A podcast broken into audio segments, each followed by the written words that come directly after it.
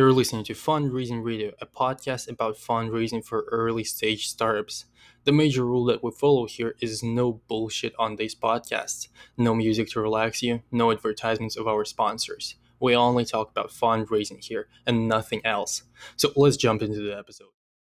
And today, as a guest speaker, we have Daniel McCarthy, co founder at Zodiac, that was acquired by Nike in 2018. And currently, he's a director and co founder at Theta Equity Partners and also an assistant professor of marketing at Emory University. And today, we'll talk about both of his current roles and that previous acquisition by Nike, how it happened, how he got there, and of course, we'll talk about fundraising. So, Daniel, let's kick it off by you giving us some background on yourself and on Zodiac. Yes, it's great to be with you. Yes, as you mentioned, I'm a, uh, kind of wearing two hats now. The first is as a uh, ivory tower academic. So I'm a assistant professor of marketing at Emory University. I teach a class on customer lifetime valuation to undergraduates and uh, MBA students here. And in addition to that, uh, I also have I've been bitten by the entrepreneurial bug. So uh, I've started uh, two companies, you know, one of which I'd sold to Nike in March of 2018. Uh, the subsequent month, I had started another company called Theta Equity Partners.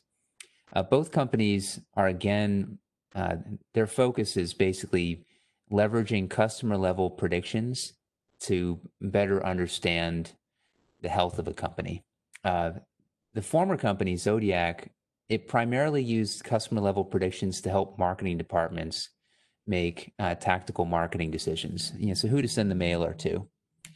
And then Theta Equity Partners, it's uh, using similar predictive models, but instead of using it to understand who to send the mailer to, it's using it to understand uh, whether, say, like a private equity firm or a venture capital firm uh, should move forward with a an investment in a particular company. And so you know, the way that we'll go about an analysis like that is, you know, basically by better understanding the unit economic health of the firm. Know, so what is customer lifetime value? You know, what is CAC? How they've been evolving across cohorts and over time, and uh, and how is it different across different, you know, kind of customer segments or slices? You know, say different acquisition channels or whatnot. So Yes, it's all kind of you know both my research, my teaching, and uh, the entrepreneurial activities. They all revolve around customer level predictions. So um, it's really an area that um, I'm virtually spending all my all my waking hours studying. Nice. That's that's really cool. Uh, so first question is going to be about the model itself. So I personally, not not the biggest fan, but I kind of like that model of prediction. So let's let's go a little bit in depth into this. So how exactly does it work? Do you look at some, you know, let's say 10 or 15 or 20 metrics of a firm and you're like, okay, that firm is gonna keep doing well in the upcoming two or three years? Or is it some, somehow different? Now the main thing that we mine is the transaction log.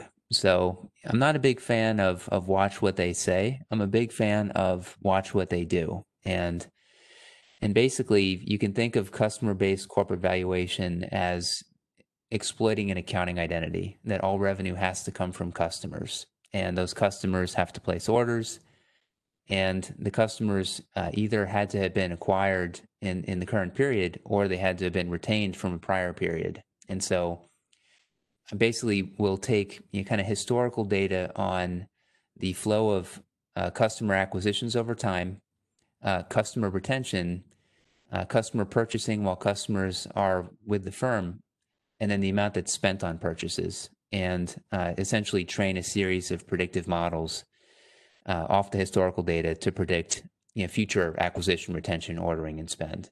And so, you know, my my PhD was formerly in statistics at the Wharton School. And uh, I found that to be a really helpful you know, background for this sort of work because mm-hmm. one of the first things that we'll always do is you, know, you don't want to just have to trust the model. And uh, so we'll always subject it to very, um, you know, very tough predictive validation checks where we say, let's leave off the last six months, one year, two years of data. And let's imagine that we didn't get to see it. Let's predict what we would have thought would happen over that period of time and then compare our predictions to what we actually observe. And it's only after we do uh, really well uh, along those predictive validation checks that we would have the confidence that we're adequately capturing the the behaviors that are worth capturing. Mm-hmm. Got it. Yeah. So if you if you stick with the model all the time, you will end up like uh, that that firm long term capital management. That the epic story. By the way, everyone who has not heard that story, definitely read a book on it. It's just super fun. So um, let's go a little bit even more in depth. How do you extract that information? Do you just source some particular base like Crunchbase or PitchBook, or where do you get that information on the company? Or is it like when the company applies for funding from uh, the Theta Equity Partners, they have to submit all the data, or how, how does that data collection basically works? It's a great question. There's kind of two main sources, and it really depends on the company that we're performing diligence on. Um, the first is we'll often get the data directly or indirectly supplied by the company itself. And so, you know, typically, you know, we won't invest ourselves. You know, we're we're primarily just a research outfit, uh, but we'll perform this work on behalf of, you know, say a private equity or venture capital firm. And so, um, you know, they'll express interest. They they may you know, have moved to the letter of intent phase, and uh, often at that phase, uh, these companies will provide a whole bunch of data in the data room, and um, and many of them, a surprisingly large number of them, will put pretty much the full transactional history and CRM data in there. So assuming that they do, uh, we can run mm-hmm. a series of models, you know, right out, you know, basically semi-automatically, and we we probably run models uh, trained on transaction log data for call it 200 300 different companies um, so that model is, you know, pretty much ready to go right out of the starting gate.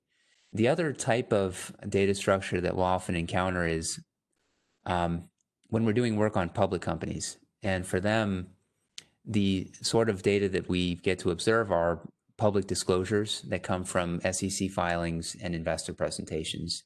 Mm-hmm. And so they'll give summary measures, you know, such as you know, our net dollar retention rate was X, or the number of active customers that we have is Y, or the total number of orders that we place was Z. And we'll basically have to play this game of of triangulating our way into, you know, what were the acquisition, retention, ordering, and spend patterns that are most consistent with this aggregated data.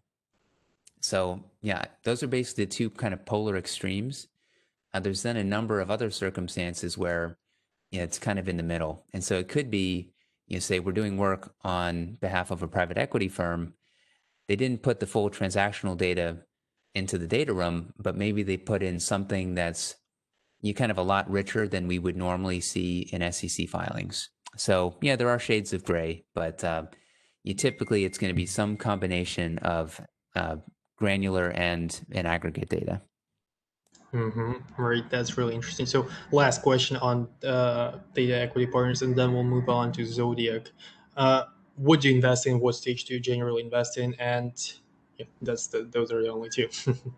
yeah, so we don't, um, you know, we won't make investments ourselves. It's really more a function of the, you know, the, the client need. So, you know, we've done work on companies as large as, you know, Slack, Dropbox, uh, the major telecom firms. Um, again, those are all public company examples. Uh, but we've even done some diligences uh, on behalf of public companies, uh, extremely large ones, where we were, you know, under strict NDA. So, um, so we've done work on you know, companies as big as the biggest that are out there. Um, we've also done work on companies that are are very small, and um, it could be a private equity firm that's looking at, you know, a company that's been in commercial operations for, you know, call it four or five years. They may have you know, not a whole lot of data on customers that are are really tenured. Um, you know, that's kind of scraping at the kind of the maximum that we're able to stretch our models to handle. Um, so yeah, I'd say the the typical company is going to be somewhere in between. You know, call it a company that's been around for you know five, ten years, got a whole bunch of customers. Yeah, so we feel comfortable with the volume and quantity of of, of data, um, but not not super small and not super large. All right, that's that's great. So now let's go back to the Zodiac and let's start with the fundraising for it. So first question is, did you raise any money for that company? Yeah, so we uh, you know we had a, a seed round uh, that was led by uh, First Round Capital, you know you may have heard of, um, as yep. well as uh, Felicis Ventures and uh, a VC firm that had been known as Metamorphic. Uh, they they had rebranded now; they're known as uh, Compound VC. So, um, you know, so at first round, it was you know Josh Kopelman who kind of runs the show there, who who led uh, led on their side, and um, and at Felicis, it was uh, Senkut, who um, again he's kind of the the top dog over there. So it's really a you know, kind of premier uh, VC backing, um, very very fast growing. We um, we had a term sheet for the A round uh, on our desk when uh, we basically had gotten a, a, better offer from from Nike. So um, basically, we it was an offer that we we couldn't turn down because of just our obligation, our fiduciary obligations to our our stakeholders. But um, yeah, so we didn't go beyond that that stage, but uh, but certainly, you know, we were very much you know kind of your kind of traditional venture backed high growth startup company. Nice. So let's start this fundraising discussion with the question when did the fundraising for Zodiac start? So, when was the moment when you were like, okay, now we're going to go out and raise money from actual investors? Uh, it was relatively early on, you know, because we knew that we, you know, we needed we needed to invest in our growth, and um, and we would not be able to to bootstrap that growth. So, yeah, there were some investments in primarily in hiring headcount that um, you know if we didn't have that money it would have been very hard to have been able to to get where where we needed to be you know, to kind of hit that critical mass for the business where we could then you kind of move to the next stage of of our evolution. So um yeah so it was it was quite early on that uh, that we had kind of made that decision Mm-hmm. So early on, how early on was it pre-revenue? Do you have some sort of product? So basically, what was your major selling point when you were talking to investors? You were saying like, you know, we have X, Y, Z. That's why you should invest. So what was that you know, X, Y, Z that investors really liked? Uh, thankfully, at that point, you know, we had the luxury of having been revenue generating, and we had a few nice, nice. client relationships that we could, you know, kind of be able to brag about. so, um, so yeah, it was a little bit easier to sell in that way. right, right. That's that's always like that. So, question about customers now. How did you manage to acquire the customers so early on? So, do you already have some pre-existing relationship with them prior to starting Zodiac, or do you actually reach out to them, or what, what was that you know, connection? How did you make it? Yeah, it was uh, basically you know, kind of out of relationships that we had at the time. Yeah. So, uh, you know, Pete Fader, he's uh, he was my co-founder at Zodiac, and he's my co-founder again at Theta. Um, we he has a, an amazing. He, he's basically built up, you know, a lot of relationships over his thirty-year tenure at uh, at the Wharton School. So, um, you know, so a lot of people who you know really, really, really respect uh, all the work that he's done. You know, the path-breaking work in customer lifetime value research. So yeah, so to be able to you know kind of get it from the source, yeah, I think a lot of people found that to be um, you know, something that they wanted to try. So so that was really helpful. I, I would say, kind of in general, um, we found that thought leadership has been very um, it's worked very well for us as a, a source of kind of getting prospects through the acquisition funnel. Um, so you know whether it's you know, hosting webinars or putting out blog content. Yeah, I put out a lot of content on social media as well. Um, really nice way of, of, being able to, you know, kind of establish credibility, you know, keep people kind of in your orbit, and uh, and then kind of when when that right time happens, where they have a deal or you know they, they got the green light from from their boss to you know, to move forward with some sort of a project that that you might be relevant for you know that uh, you'll kind of be top of mind and um, and be be part of the the consideration set. Mm-hmm. Right, right. So, um, I'm wondering if we should talk a little bit more about customer acquisition or move on to the exit.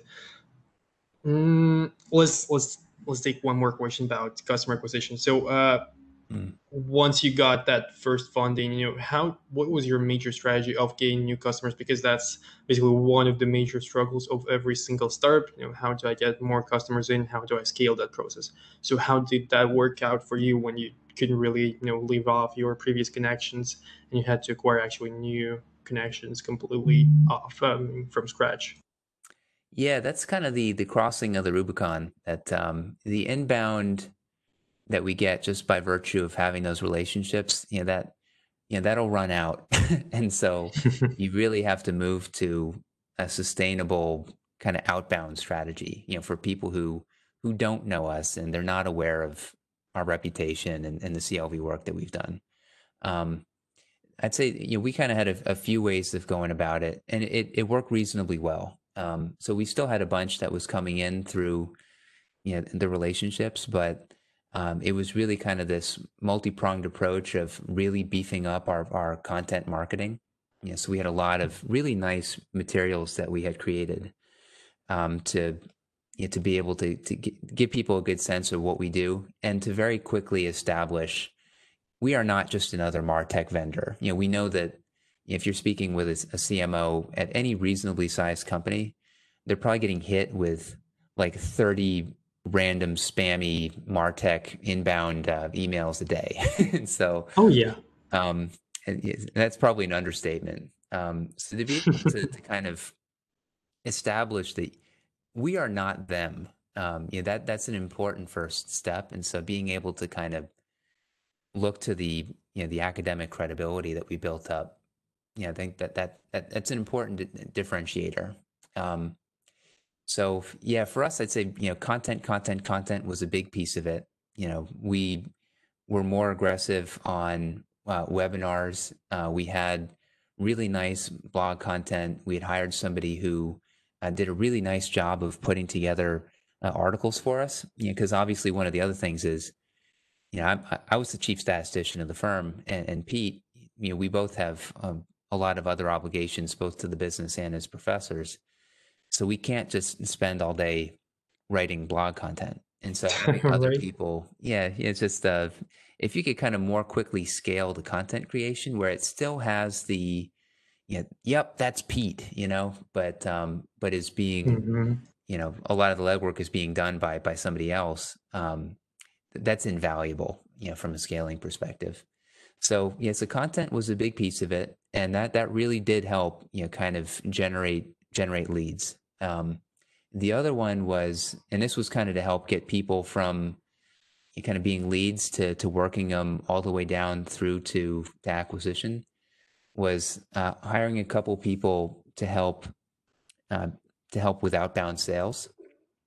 So yeah, I won't say that we had had it kind of fully nailed down by the time that we had sold to to Nike, but um, but we had, had been doing a, a, reasonably good job of being able to to go to people that we didn't know and um, and to to be able to get them to respond to our emails and uh, take that first call. And if we had that first call lined up and you know you had someone like Pete or myself or one of the other co-founders on the team you know on it that um, that that would be enough to at least be able to show that person there's something here that's special.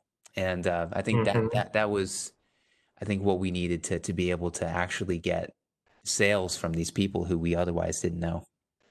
Nice, that's real cool. So first question is going to be first follow up question here is going to be about content creation. Then we're going to move on a little bit, talk about sales. But content creation that's another big huge trend uh, recently it's been paying off great for multiple firms but you know multiple startup founders are trying to focus on that and it doesn't really give them anything in return for the amount of time that they spend there. So what's your advice to early stage startup founders? What kind of content would you recommend them create? You know how good are the webinars uh, or or blog posts or you know podcasts or what do you think is basically the best content type for early stage startup founders i wish i had a strong answer a strong opinion i'd say we've been spoiled um, i'd say the issue that a lot of founders have and i'm not trying to to be mean here but they have no credibility You know, they've they may have done something in the past, but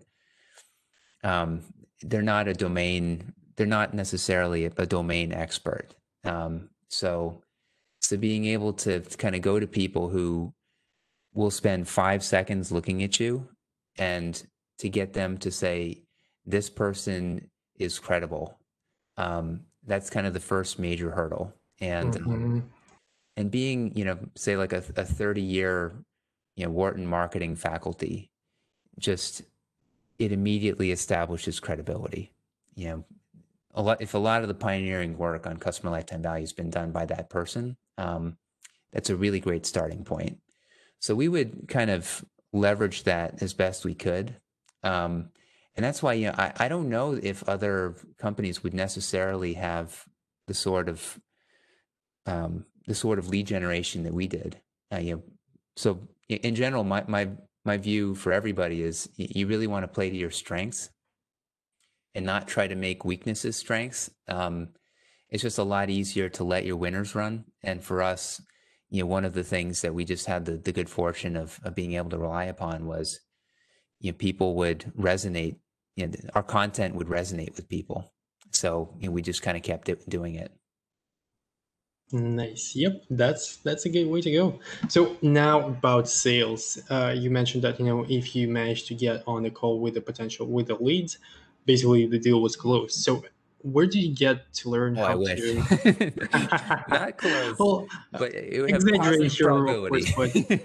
what do you think? What do you think uh, taught you the best? You know how to make those calls, how to make those sales, because that's another struggle for many many founders. Because like half of them are technical, another half are you know finance focused, and 0.1% of them are really good sales. So the other 99.99% are heavily struggling with sales. What what would you recommend there? Is there you know, some particular book you would recommend them to read or webinars to attend or anything to practice their sales basically?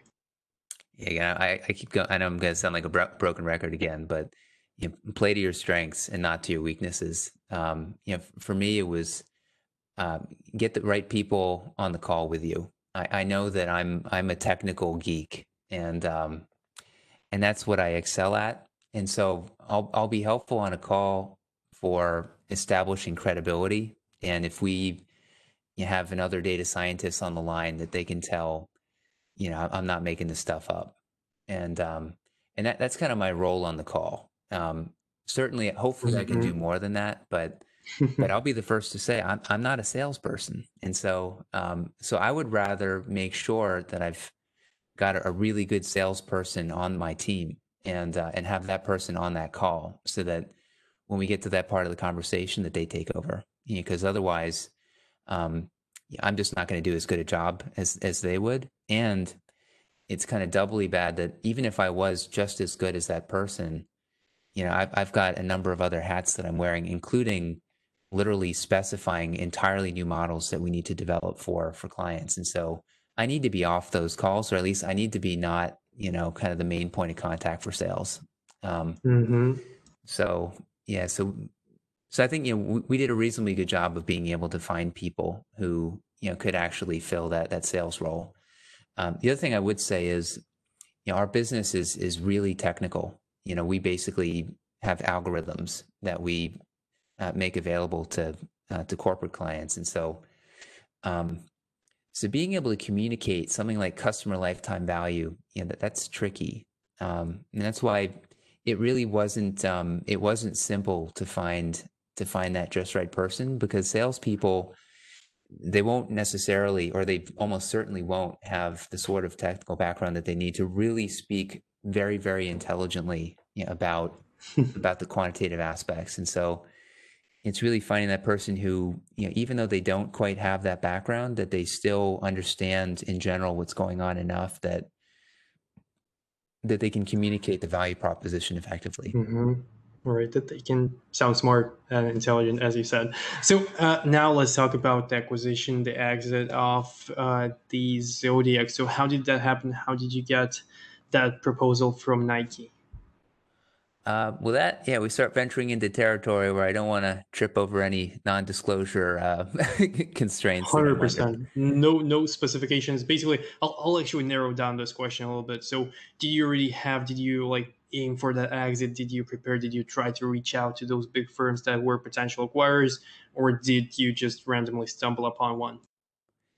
Now, basically, yeah, what had happened was, you know, we we knew that we were we needed that next round of funding and so you know, so the A round was was moving forward, and that's really I think that that's what we had been planning for. We didn't expect to to be acquired by you know a strategic customer of ours. Um, so that really just kind of happened without our really having proactively pushed for it. And as you could imagine, you know, we and this kind of goes back to to our value proposition.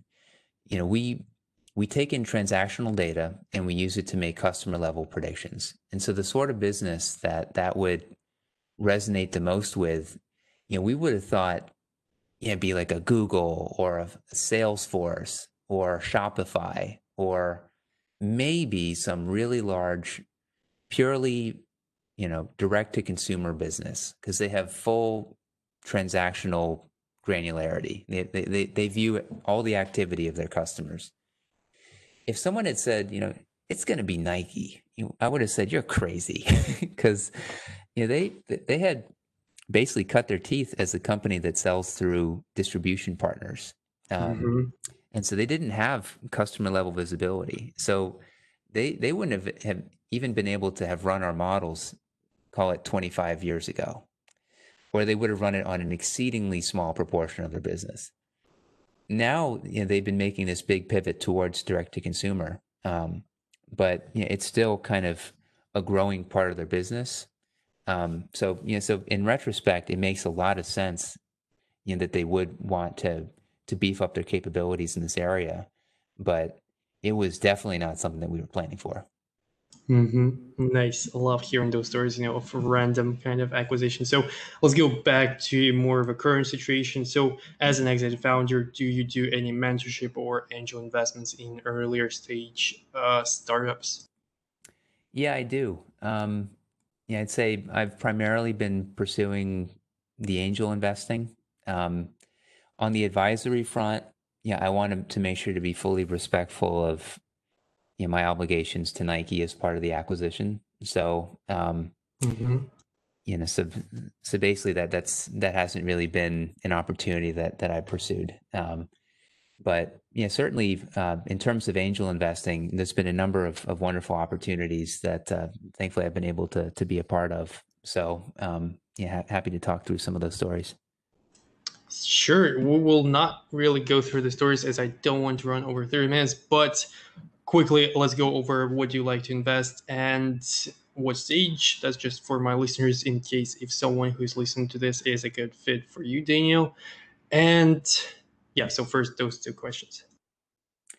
Yeah, for for for good or for bad, I'm gonna find out in like five years.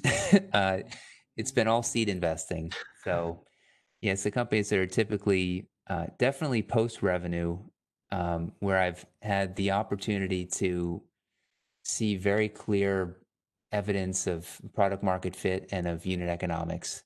Um, I have not.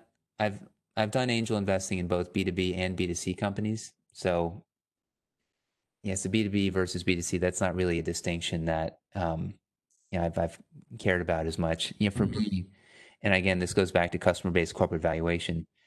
I'd like to see strong evidence that the incremental rate of return on newly acquired customers is uh, is very, very good right now.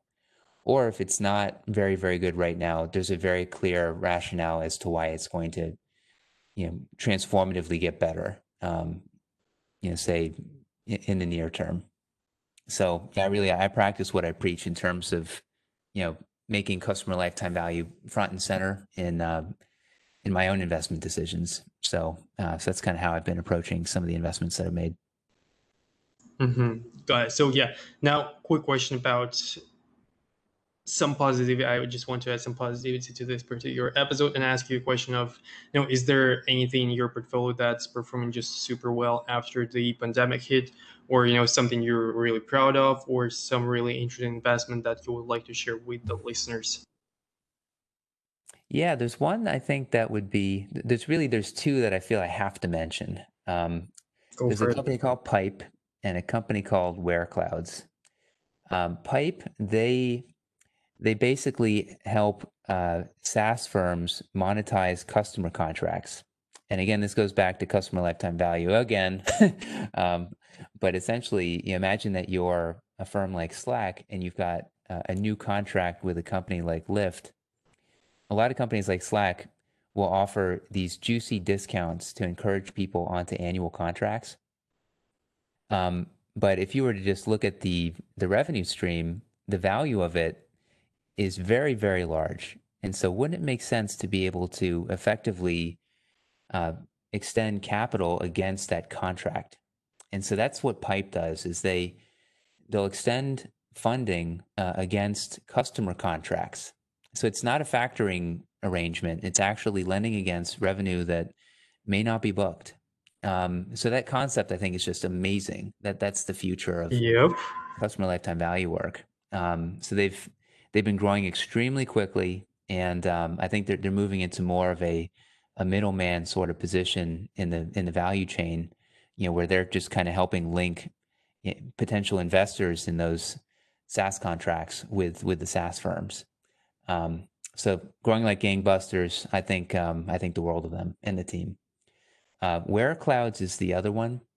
They basically are a distributed logistics company. And uh, and so what they do is they help e-commerce firms uh, get the the product that they need uh, shipped out through um, kind of non-traditional uh, distribution through non-traditional distribution channels. So instead of having to ship out your goods through a company like UPS, uh, instead they have a, a series of of people that you could think of them as kind of like Uber or Lyft, where mm-hmm. Um, you know, they'll establish relationships with these people. The product is stored in these people's houses or facilities, and they'll be shipped from there. And so the product, the, the distribution uh, centers are effectively like right next to, to where the, the customers might be. Nice. So it's much lower ship times, much cheaper. Uh, and so they've been, uh, they've also been growing really, really quickly. So they're very young, but uh, I think that they have a, a really, really bright future ahead of them. That's a really nice concept. Personally, love it. Uh, and I'll make sure to leave links to both of those companies that you mentioned, and probably to uh, to Theta Equity Partners, of course. I'll leave a link to that as well. And now we're moving on to the last question of today's episode, which is a call to action. So, Daniel, what's the one thing you want the listener to do as soon as the episode is over? Uh, well, certainly, if, if you're a, a company, I would definitely love to to speak with you about you know, how we could potentially uh, work together. So, um, so certainly, you know, very early stage.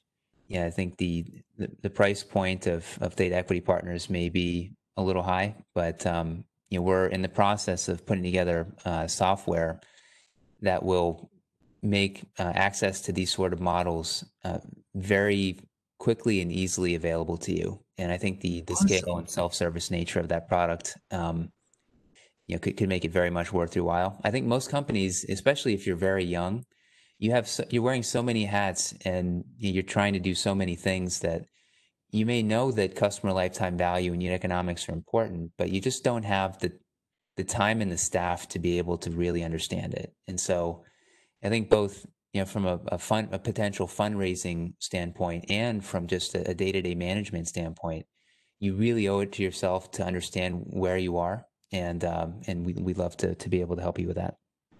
Absolutely, that's just awesome. And once once that product is ready, definitely keep me up, and I'll make sure to announce that on fundraising radio so people uh, keep listening to the episodes. That's gonna be my call to action. Keep listening to fundraising radio, of course. And once at the end of one episode, you will hear the announcements of uh, Theta Equity Partners finishing their product. That's gonna be really helpful for you.